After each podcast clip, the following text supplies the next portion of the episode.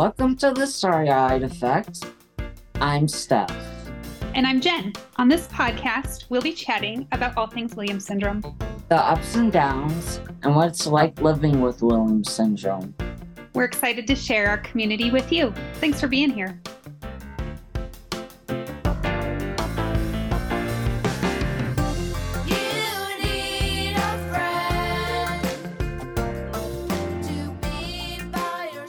Brendan, I am so excited that you're joining us today on the podcast.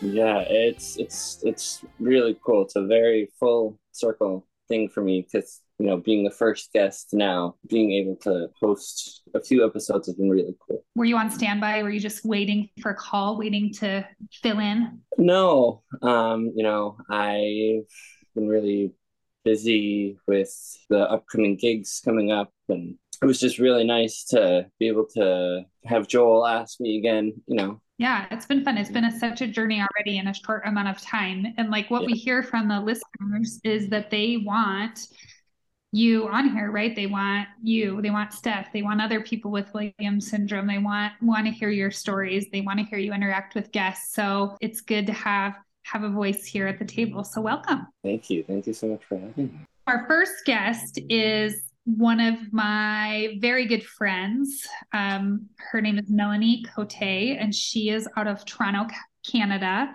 Um, in addition to being a mom to a 10 year old with Williams syndrome named Alma, uh, she is a world shaker, a vision changer, a ruckus maker, and that is an inside joke that she will um, surely appreciate when she listens to this. So I enjoyed this conversation we had about Williams syndrome and do good donuts. Yeah, it was it was a great great conversation for sure. Actually, went and looked up good donuts and looked up what they do and all that kind of stuff. And it was really impressive. Oh, that's cool. She will appreciate that. Our next guest was uh, Morgan Jane Starkman and her mother Joanne. They are from California and they have a company called Innersense Organic Beauty, and it was a really fun episode. And they brought a lot of energy and a lot of positive vibes for sure. Yeah, they were real cute. They gave me something to aspire to in my relationship with Stella. Um, we didn't ask them about your hair care needs, Brendan. No, but that's okay. my mom cuts my own hair, so I don't. Oh, you can't tell, you can't tell them that. Um, so we are here with Melanie. Melanie, say hello to Brendan. Brendan, say hello to Melanie. Hi, Melanie. How are you? Hi, Brendan. I'm well, thank you. How are you? Doing well. Well, Brendan, you probably don't know this, but I think I first met Melanie at the Baltimore convention and I saw her in like a corner selling shirts. And I was like, that lady looks smart and beautiful and successful, and I want to be And then I like chased her for like two years, and now fast forward, we're friends. That's funny the how the stars align, right? One of us was a fangirl, and one of us was very persistent. So you know, Melanie Brendan um, is on the board, and he has Williams syndrome. Remind me, Brendan, you weren't diagnosed until you were like seventeen. Uh, almost thirteen. Oh, 13. Okay. Okay. So Melanie has a daughter, and I want her to tell you about her. Her name is Alma. Is Alma, she's not 10 yet, is she? She's 10. Wow. Tell them about her. Oh, yeah. So Alma is 10. Um, as I think probably many parents describe their kids with Williams syndrome, she's a real firecracker. She uh, loves to dance and sing. She is in, for the most part, the regular class in school, and she has lots of extracurricular activities, some of which are created for people who have disabilities, and somewhere she's part of groups that are more kids who don't identify as having a disability. Um, she does fairly well in situations, but she does have a lot of anxiety, which she struggles with um, more and more every day something we're working on. And she has a hard time in school because she, her reading is really far behind. Mm-hmm. And so we've put a lot of focus on that right now. And we're trying to light a fire under some people to help us make sure that she gets the education she needs. But for the most part, she's a pretty happy go lucky kid. Right on. How, briefly, I know the story, but for people who don't know you, can you just share with us how she was diagnosed with Williams syndrome? Absolutely. So Alma was diagnosed with Williams syndrome when she was about five months old. She had been born prematurely.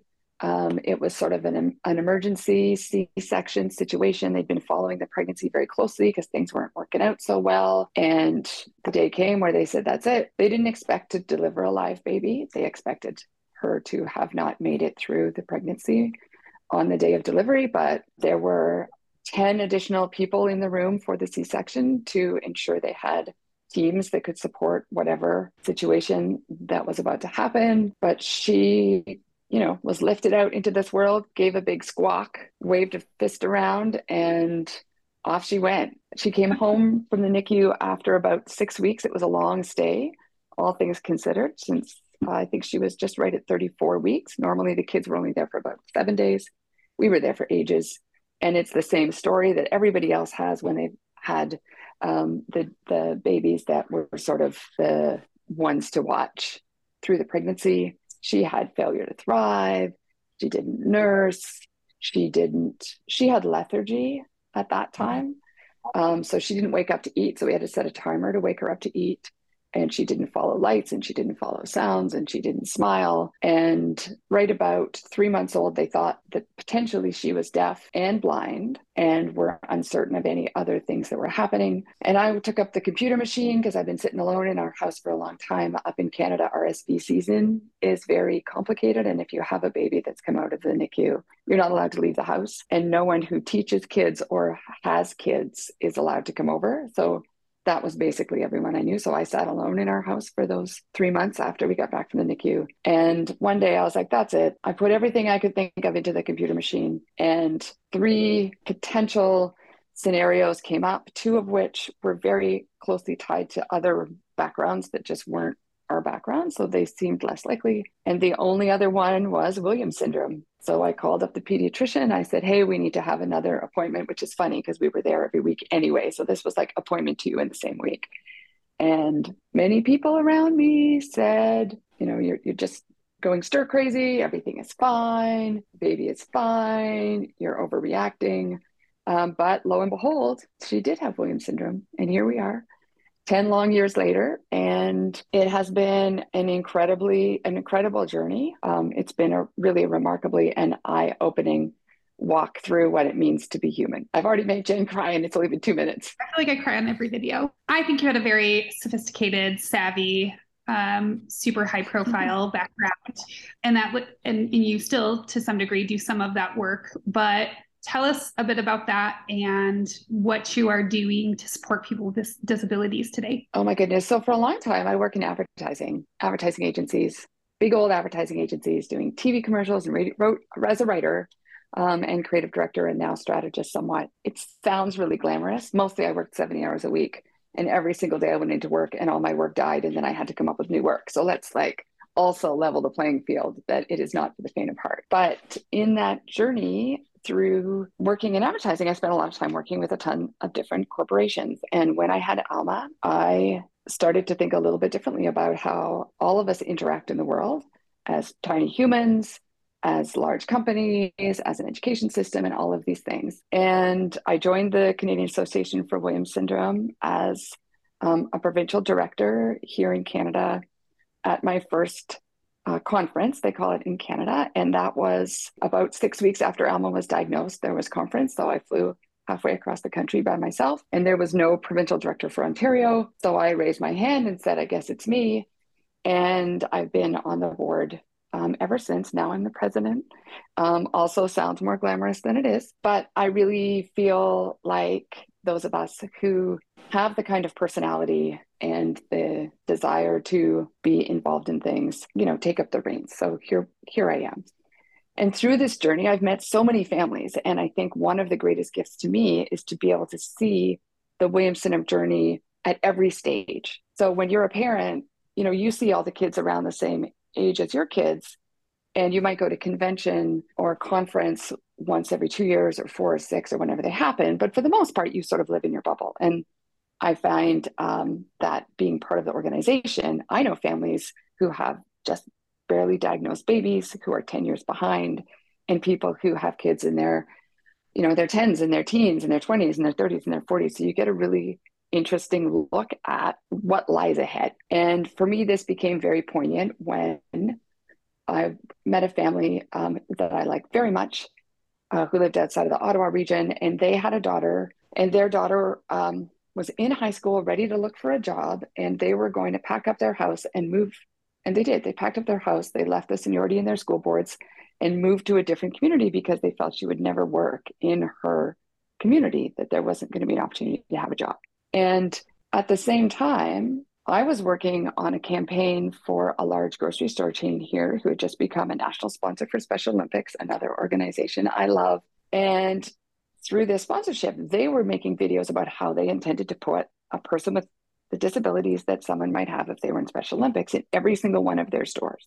And these, like, they have stores in every town, every city, every community across Canada. So I called this family up. I'm like, why are you moving? You need to go to your local what's its what store and put in an application. They're going to be hiring. It was a very sobering moment for me to have these two worlds collide when the family said, Well, they may be saying that where you're filming, but that just isn't what happens in our town.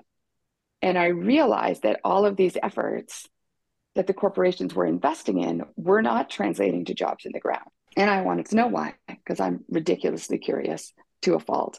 And it turns out the people making the plans up in the glass towers and the people who are actually involved in hiring at the store level or the restaurant level or the coffee shop level don't have the same priorities.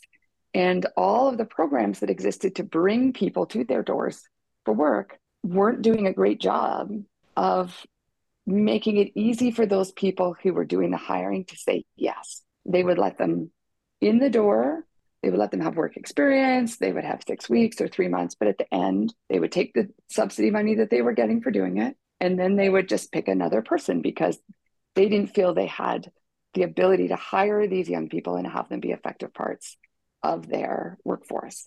And I thought, what if we could build something that sat in the middle, that was a customer facing, community built restaurant, store, coffee shop that looked and felt like a real brand that looked and felt like, oh, a new franchise opened up in our town that hired people with disabilities between the ages of like 16 and 29 and gave them real on the job work.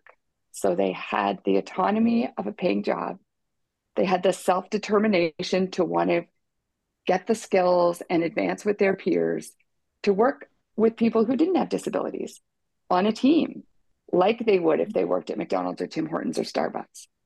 To be taught the skills in the way that they learn, understanding learning disabilities and putting that into the process. Talking to the people who would be hiring them to find out the skills they needed to know, infuse those into all of our systems and processes, and give them up to a year to learn before they move on. If we did that, could we create a pathway to employment that would then allow people to have the skills and the experience and the confidence to move into that community job, be an effective employee, understand the training process, do the job they were already doing, just one sideways step over, not transferable skills, but parallel skills, so that they could succeed in their job after the job with us. Because learning how to work, learning how to work with people, learning how to be responsible, learning how to set goals and learning how to understand if you don't want to do this, what do you want to do? How can you create the pathway to the life you want to have? To me, part of that is being given the opportunity to experience life in one state. And then you can say, hey, you know what? I'd really rather be walking dogs and then understand how to get there. So I think for me, I wanted to create that. And I wanted to create a place where Alma, my daughter, could see people like her thriving at work so that she believed she could grow up and work too. So I made That's Do Good Donuts, and we do that there. That's awesome. We have a, a, company called Beans and Co. And what they do is they integrate people with disabilities too, and they they in it's in a coffee shop shop setting. Yeah, that's pretty cool. One of the things I'm super excited about in our donut story is there's a piece of machinery. Probably seen them at fairs and stuff where the the donuts kind of go down the thing, or Ducks Donuts use them, and Krispy Kreme uses them, and then they get flipped, and then they keep going. And right now, we make our donuts, and we, our um, employees are involved very much in the process of everything that we do. So, in when we're making donuts, our employees measure the ingredients. They're part of the mixing. They're part of the rolling and the cutting, and then the donuts have to be fried, and they have to step back because we can't have them frying the donuts. As soon as they're cool, they come back, they glaze the donuts, package the donuts, and at the farmers markets, they talk to the customers, they ring them up. Like they are deep learning all the skills. But with this donut machine, everybody in the process, from the baker that's leading the training to the assistant bakers and everyone else, also steps back through that process. So they would no longer be excluded from our donut making process because of their disability through that one section, which is really important to me. If, if they're going to be part of a process, I want them to be part of every part. Jen's going to cry again.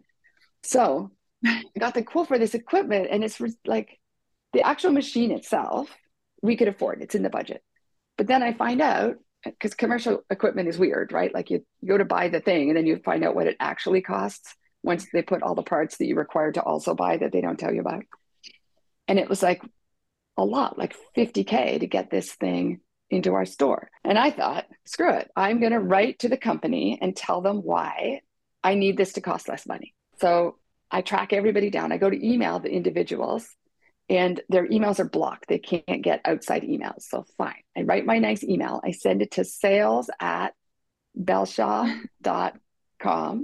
And Jen worked in food. She knows Belshaw. Like that's a big company. The next morning, Jen, I got a call from the person who was quoting it for us here, who said, and it was an email first, who said, Hey, like we need to talk about your quote.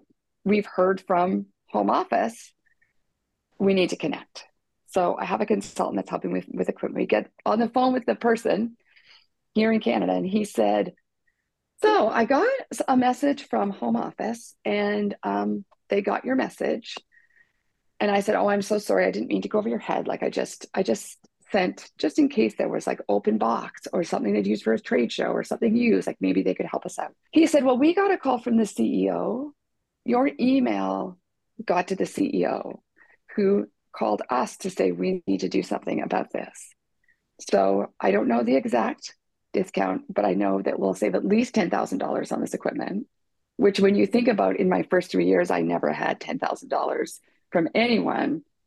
And right now, the CEO at Belshaw is hanging around thinking about Do Good Donuts. That's fantastic. Because I know you like I do, I know you are tenacious as hell. And I know that when you believe in something like this, like you will find a way. Um, so, of course, I'm not surprised that you did. So, fast forward, you're opening this. I guess we're kind yeah. of announcing the community here. You're opening your storefront. When do you project to open? We have the space now. And I am hoping we're open for the 1st of September. That might be optimistic, but we will have cafe and bakery in the space we will be able to make oodles more donuts on our little flippy thing than we do now. We already sell donuts and cookies, but we'll have breakfast items and lunch items. We'll have more baked goods.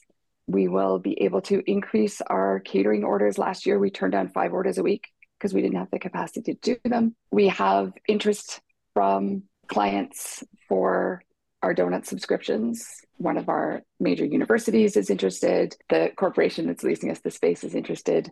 The Toronto Maple Leafs are interested for their support staff because we're right around the corner from their um, their rink. And um, we're going to start a mail order cookie business. So people will be able to order cookies to be shipped across the country because it would be great for people across the country to know what Do Good Donuts is. Because the hope, as Jen knows, standing by in the US, that by year three that we can franchise the labs to be out across the country so that we can spread our rainbow sprinkle joy coast to coast and ultimately into the US. The good old donut goodness. good old donut goodness, right.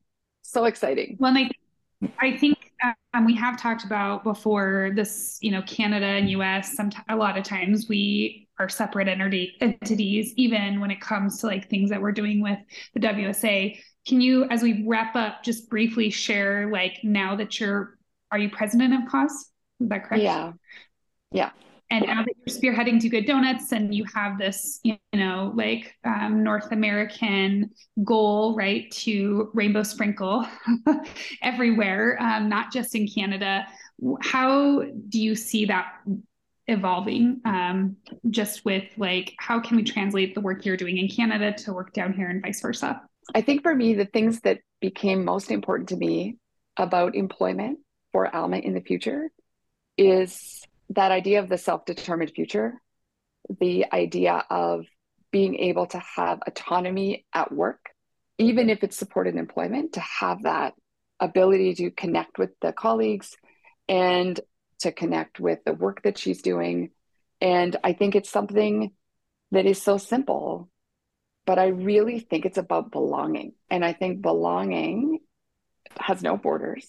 And I think that that's what really matters. So I think for all of the families who are in on the employment journey, whether it's Alma at and not on the pre-employment journey, how are we getting her there from here? Is to look for opportunities that bring belonging. And that's something that's very important for us at Good Donuts. That's why we're a customer facing business. That's why we have corporations that we look to to say, hey, can we can you share what we do to create more belonging with, within your companies? And I think there's a watershed effect that when people see young people with disabilities working, they suddenly realize that more people with disabilities should be working. That there's a why have I never seen anybody like this working before?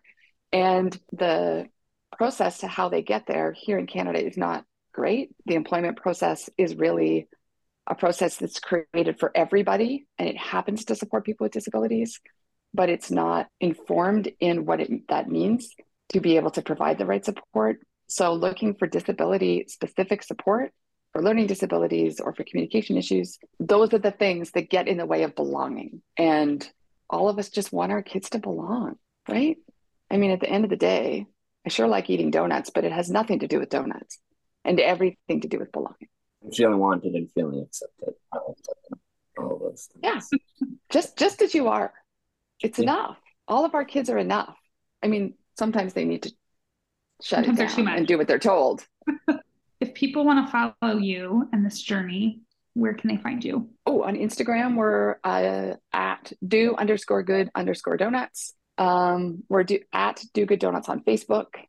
You can find me and Do Good Donuts on LinkedIn. Um, if you happen to have any connections or want to share any experience more work wise, come and find me there. Um, and then obviously, you can also follow all of our um, CAWS or Canadian Association for Williams Syndrome links to see what's happening with uh, the Williams Syndrome conversation up here. What a ride! What a wild ride. So why don't you guys tell us a little bit about yourselves, where you're from, and my name is Morgan Jane Starkman, and this is my mom, Joanne. Thank and, you. And um, we live in California. Yep. We live in the San Francisco Bay area. Yep. In Northern California. Yep. We're just here You're trying to do the best we can do. That's all. same, same. How old are you, Morgan? I am 27 years old. Ooh, that is exciting. And you have Williams syndrome, just like my cutie pie, um, Stella. So she's only 12. Mm-hmm. Um, can you and your mom just tell us about how you're 27 with Williams syndrome, like when you were first diagnosed and like your little bit about your journey so far? Okay. Um, so when I was diagnosed at 22 months old, I was very like you mean you don't remember what you were like when you were 22 months old? Oh, okay. okay. Uh, so Morgan was almost two years old when oh, she was diagnosed. I was almost two years old. Yeah, yeah, almost two years old. And um, I was pregnant almost like two weeks away from delivering my son, Max, Max Morgan's brother who is now 25 years old. Yep. Yeah, as you can well imagine, it was kind of a something that was very, very unexpected because Morgan was born very, very healthy. Yes. You're so lucky that she didn't really have any, you know, physical indicators that, you know, something was different or up or it was basically that Morgan was hitting her milestones, but on a very late end of things so all of her milestones she, you know when we'd take you into the doctor the doctor would be like oh no she's great she's gonna walk you know yeah. she'll walk soon and so i think me being like the mama bear that i was and i probably had a lot of hormones coursing through me being like nine months pregnant, um, I was like, my motherly intuition is telling me something is going on here. And so I kind of pressed the doctor, and they said, I think we finally landed on a geneticist after quite a few different doctors that we talked to. And she said, I think I might know what's happening here. She's like, there's a specific test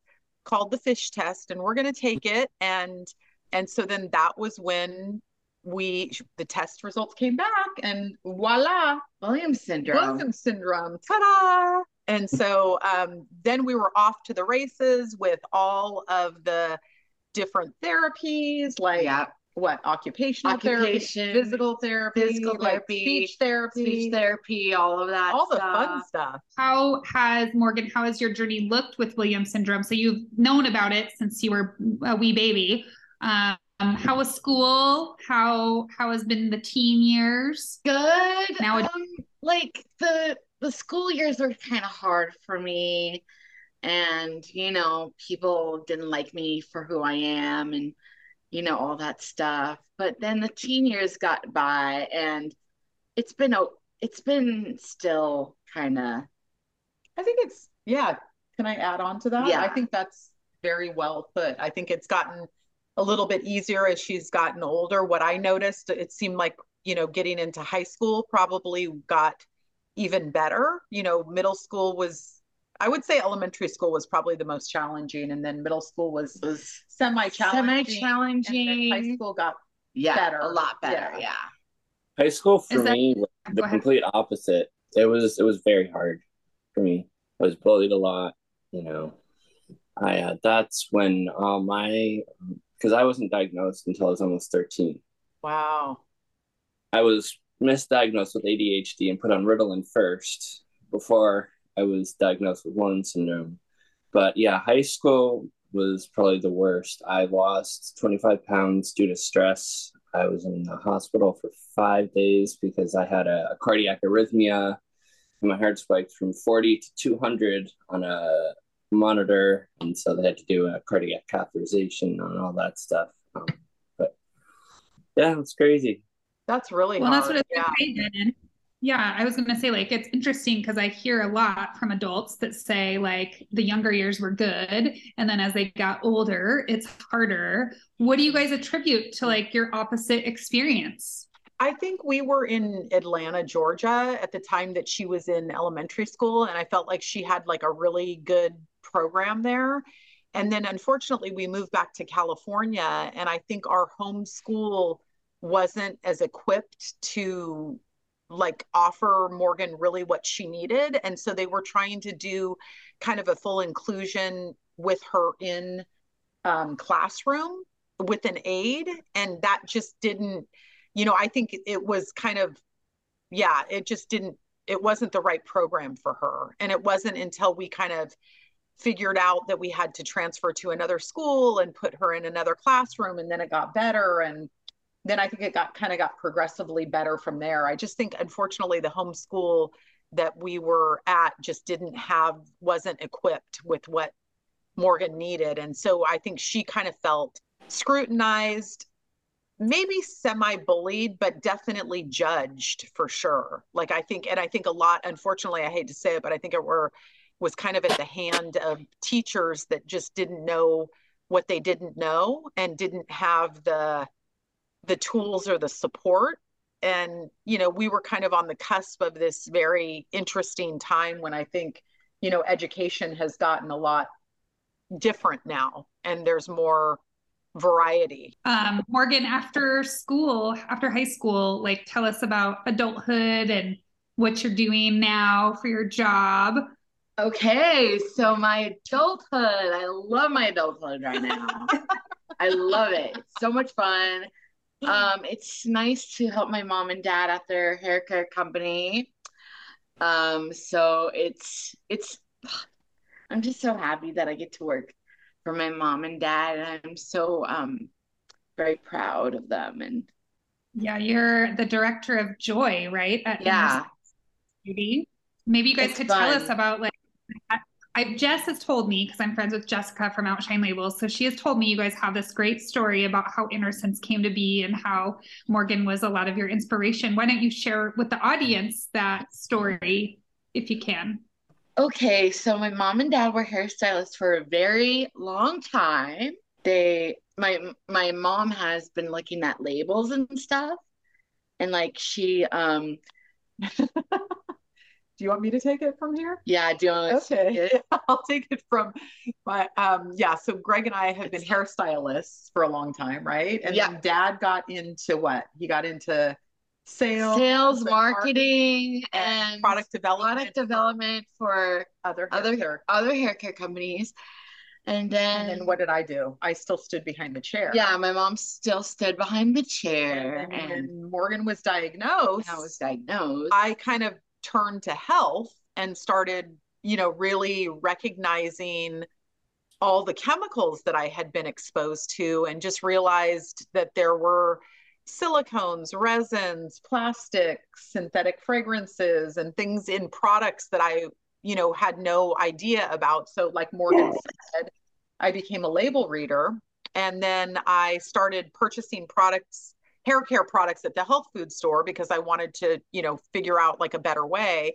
But those products didn't work as well as the professional products that I was used to. And so then it started a conversation between my husband and I. And then Greg started doing like all this research and development. And yeah, so that, that's kind of how Innersense was born. And the name Innersense came from uh, Greg and I, you know, we were advised in relationship to raising Morgan, like always trust your inner sense. And so we just liked the idea that uh, we wanted to kind of be a company where, well, one of the things I was concerned about when Morgan was diagnosed was that I was going to be a caregiver the rest of my life. And so realizing that I had already been a caregiver, yeah. um, standing behind the chair, caring for my, you know, my customers or my clients. And so I really wanted to be a company that cared for the caregiver or cared for all the stylists that were caring for all the people. So we, um, yeah, so that was part of the whole reason in yep. sense came about. Yeah. Yeah. Yeah, so we launched in 2005 and yep. now here we are in 2023 and it's been amazing. So and we're like an international company now. Oh my god, it's crazy. We're definitely um seen as the leader in the hair care, you know, clean beauty space as far as hair care is concerned. So yeah, it's been quite a journey for sure. Yeah. I mean, it's definitely a very grassroots family yep. type of business. So now, when did you start? You, Morgan, when did you start working for Innersense? Because company started in 2005. You were like the little baby thing. Yeah, I think it was probably like around 2020, right? 2020, yeah, was, because of COVID. It was like mostly during the pandemic. Pandemic. that kind of helped because we were an essential business. We had to continue to operate. And so we were all still going into the office, and Morgan's program was basically virtual. Yeah. And so she decided to come in, and then we started putting her on the phones, calling our salons who obviously weren't able to operate or be in business. But she just would call and kind of just say, Hi, I'm checking in. How are you doing? And kind of just be like a, a voice of connection. So yeah. I think people really appreciate it. And do you want to tell them what we do for um, Williams Syndrome Awareness Month? Oh, yeah. yeah. Speaking of Williams Syndrome Awareness Month, um, we um, do a thing without Outshine Labels. And um, this month's shirt is Let It Be. So this is our new design for the. Oh yeah, swag, baby. I got to get me one of those but um, you want to tell, tell us why you picked it. so every every year morgan picks a new saying so do you want to tell um, so let it be means to like take a chill pill breathe relax let go of like all of the stress all of the anxieties all of the fears all the doubts all the worries and just like you know yeah let it be. Just let yourself be for a moment you know? And just know that everything is a-okay when you get all this money you you sell all these shirts what do you do with the profits? Donate it to the williams syndrome association of course. That is awesome. Um, you guys do some stuff with Innersense too for the Williams Syndrome Association, right? Yes, we do. Yeah, we usually um, during our season of giving. yes. There's um, a portion of all of our sales go to the Williams Syndrome Association, and then we also this month at checkout you can um, direct a percentage of your sales to the Williams Syndrome Association Yeah. as well. Like if you buy hair care products, you can purchase products, Yes. but then say that a per, you know you can select the Williams Syndrome Association, so a percentage of your purchase goes to the Williams Syndrome Association. So that will be awesome. happening this month as well Yeah. for me personally, the Williams Syndrome Association was like my first point of contact when when Morgan was diagnosed. And I just love any sort of organization that creates community where people can come together and Mhm. connect. And I know how important it's been for Morgan over the years. I mean, we have some very, very long-standing relationships, very you will, as you know, I mean, very near and dear people to our hearts. It's almost like our extended family. Like, for instance, we're down here in La Quinta this weekend or this week, and actually this weekend we'll be going driving just about an hour away and going to a pool party Yeah. with um, some Williams syndrome adults. So that are down in the Southern California area, and they're doing a party this coming Saturday. So it's it's pretty important for us to know um, or to support Morgan to connect with other people that have similar situations that she has. And of course, I love connecting with the other parents because we can share stories and ideas. Yes.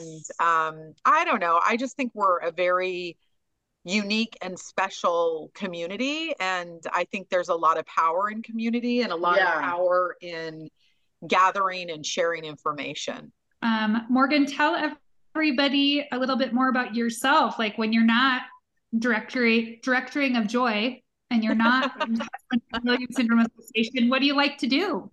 I love hanging out with Callie and Bear, my cute, Dog. adorable dogs. I love them so much. I love them because they're so cute and they're sisters. They were born in the same litter. So I call them my first sisters because and I love um I love going on vacations, of course. Okay, um, of- um we're gonna go to Germany in June, which is exciting. Do you like I've been to? Germany. This is gonna be like my fifth time going, Probably, yeah. fifth time going to Germany. So we have some family friends that live in Hamburg. So we're gonna go all the way to Hamburg, Germany, and We also have a distributor over there too Yeah. that distributes our product. So see faces. They are amazing. Yeah, uh-huh. So Oh, yeah. Have you learned German then? I know a little bit of German. My grandpa, Bernie, God bless him, he's in heaven right now, um, Yeah. watching over this thing. um, um, he taught me how to speak German. Uh-huh. Yeah. So you know a little bit. I know a little bit of German. Yeah. Um, what else do I like to do when I'm not at at work? Watch TV. It's just like I love watching TV. You like YouTube too. I love YouTube. She likes Yeah. finding funny videos on YouTube. Oh yeah, funny videos. Of Yeah. course. Do you listen to music at all? I do. Ooh. Yeah. What kind? I love listening to rock music and Enya. Have you ever heard of Enya? She's amazing. She's She's great. from Ireland. Uh-huh. I love En- Enya. She's amazing. Um, What station do we listen to that you like? oh, 80s on 8. 80s on 8. She is such a big 80s fan. she loves awesome. 80s music. Yeah. 80, the 80s had a lot of great music, sure. Yeah. You play instruments, Morgan? Well, I used to play the flute, the drums, but not anymore. But not anymore right now. Yeah. You used to play the flute? Yeah, and the clarinet. Well, yeah, briefly in school. Briefly, Yeah. briefly in school. Yeah. Yeah. Um, Stella is playing the flute right now because she's just started middle school. And so she got to pick an in- instrument. And long story short, it was the flute, which is like the hardest instrument ever. Yeah. Very It tough. is. But she's doing pretty good with it. I'll have to send you some flute videos of her. And if you have any tips, let me know because she's loving it so far. That's Um, cool. So, Innersense right now, you guys have grown so much from 2005 to where you are today. Like, what is your vision for for it in the future? Where do you think you Well, guys are going? We're actually coming out with hair color this year. Yes. So that's super exciting because we have worked really ho- long and hard, like the Long last and hard the last couple of weeks. the last couple of weeks, the last couple of years. Years, duh. Sorry. We just came out with a product in three weeks. I was just kidding. Uh, I love that. But um, yeah, so we're coming out with hair color. So we're very, very excited about that um, because it's going to be, there's going to be a component of it that is new technology that we're looking to get patented. Oh, and yeah. It's going to be, it is the cleanest hair color out there. There's no odor. We're getting a lot of great feedback Yes, on lots of lack great, of um, reaction on the scalp and great. it creates beautiful shine. So I'm really proud that we're able to continue to kind of push the wire and up level the whole clean beauty movement through the salon environment because that was really my inspiration and my goal as a Yeah. stylist and kind of coming to this idea of how many chemicals we're being exposed to on a very regular basis and to be able to offer that to the industry feels like we're it just feels really good feels like Oh, we're doing good feels great. Yeah. I've got really dry hair. I have like, and I'm a, I'm a, I pick my split ends. I'm a really bad like split end picker. So Ooh. well you're in a dry climate too though right colorado is a very dry climate so that speaking of which one of the products that i would one of my favorite products here is our sweet spirit leave-in conditioner and what i really love to tell people is they need to layer hydration on because i think people with dry hair they think oh i'm going to get the like thickest deepest you know uh mask to put on the hair which is great Yes. i'm not saying to not do that but it's when you're not using quality conditioner on a regular basis and especially for people that are in dry climates or have thicker coarser you know curlier hair when they're not using hydration like over and over again it would be like not using lotion on your skin and wondering why your skin's being dehydrated right so like something like a sweet spirit leave-in conditioner it's uh, wonderful because it it layers a lightweight amount of hydration on the hair on a very regular basis. It's great to also detangle. So, like with somebody like Morgan's hair, where it's kind of curlier and Yep. has a tendency to be tangly, this Yep. product will help to detangle the hair. So I should get that. Um, and Yeah, do I use definitely. a conditioner? Do I use a conditioner with that then? Like I do shampoo? Oh yeah, you would use it. You would use uh, shampoo and conditioner in the shower, Hair bath. and then when you yeah, we call our shampoos hair, Hair bath. bath. Thank you. And then when you get out, you would um like just lightly towel dry. Don't like the worst thing you can do for dry hair is put your hair up in that turban, you know, towel and you know because all the terry cloth kind of helps to takes the moisture Yeah. out of the hair. You want to keep the moisture in the hair and then you want to layer the sweet spirit over the top of it because then that helps to kind of lock in the moisture and the water into your hair. Okay, and then I use styling products like on top of that if I was like gonna. You would use styling products on top of Yep. that. Joel is like anything to help grow hair or thicken hair. Well, we did just come out with a um, scalp a scalp treatment kit. So we have our pre-wash Yep. treatment, which um, has hyaluronic acid in it, and so it helps to kind of um, plump and you know helps the scalp kind of to regenerate. And then you use the pre-wash treatment, and then you would shampoo that out, and then afterwards we have a daily active that has all sorts of nice nutrients. Of course, we're not able to claim that we grow hair. Sorry, Joel, I can't make those claims, but definitely your scalp Oh, is yeah. kind of like you think about your scalp being like the fertile ground or the soil for the hair to grow. So you want to make sure your follicle follicles are yeah. open and circulating and you know just rich with nutrients and hydration in order to produce the best hair Oh, yeah. Possible. And then, um, can I tell them about my favorite Yeah. product? This is Morgan. This favorite. is my favorite product. Quiet, calm, curl control, baby. So, open it Okay. and smell it. Tell them what this It smells really good. Smells like Okay. Morgan likes all the fragrances. Orange blossom. orange blossom scent. Oh my God, I love it. So, I use this all the time when I get out of the shower.